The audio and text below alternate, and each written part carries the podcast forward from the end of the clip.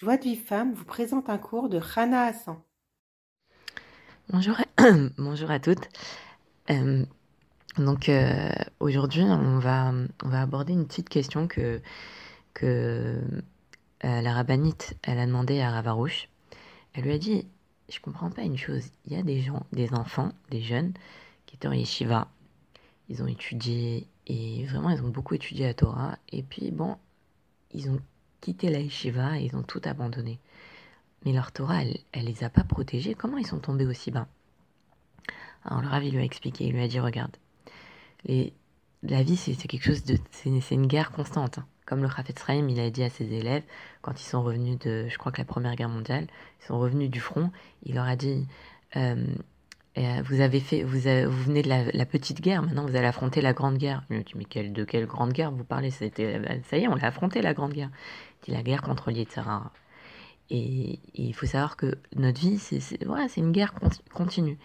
Et les adolescents, non seulement ils font face aux difficultés de, la vie, mais en plus de ça, ils montent en eux des désirs impurs et ils savent pas trop comment les surmonter. Et en réalité, pour les surmonter, il faudrait qu'ils parlent quotidiennement, qu'ils parlent quotidiennement avec Hachem et euh, qu'ils lui racontent tout ce qui leur arrive. Pourquoi? Parce que eux, ils, sont tellement empreints à des désirs euh, impurs, ils savent pas à qui en parler.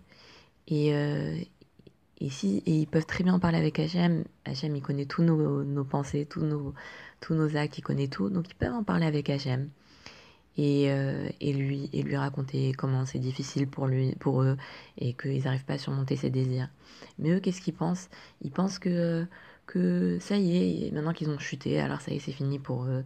Il n'y a plus de, y a de possible, ils peuvent peuvent plus rien réparer. Alors qu'en fait, on peut se, on peut se renforcer dans n'importe quelle situation. Comment? Bah, Grâce à la tfila. Parce qu'il dit Rabbi Nachman que l'arme principale du juif, c'est la tfila. Et comme cette vie, comme on a dit, cette vie, c'est une grande guerre, bah comment on peut affronter cette guerre? Sans armes? On peut affronter une guerre sans armes?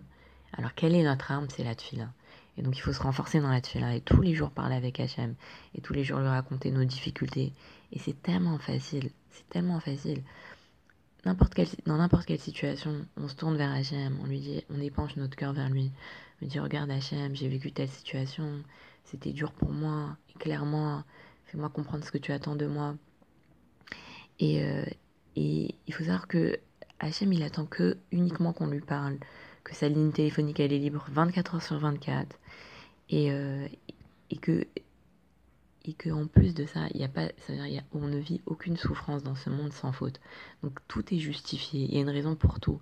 Et si on accepte les souffrances et qu'on se dit bon voilà, si j'ai vécu cette souffrance, c'est sûr que c'est pour mon bien et que et que certainement je dois faire tu vois sur une faute, et eh ben on va pouvoir se renforcer et cette vie elle paraîtra paradisiaque pour nous parce qu'elle va pas nous paraître injuste.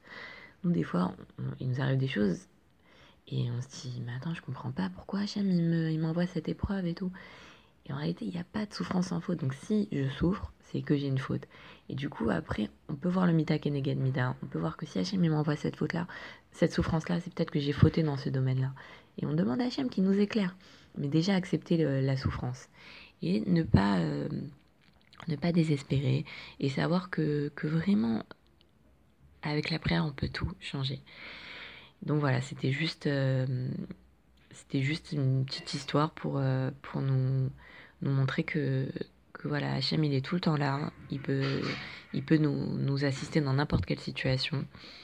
Il faut pas hésiter à taper à sa porte. Je vous souhaite une bonne journée et je vous dis à demain si Dieu veut au revoir. Pour recevoir les cours Joie de vie femme, envoyez un message WhatsApp au 00 972 58 704 06 88.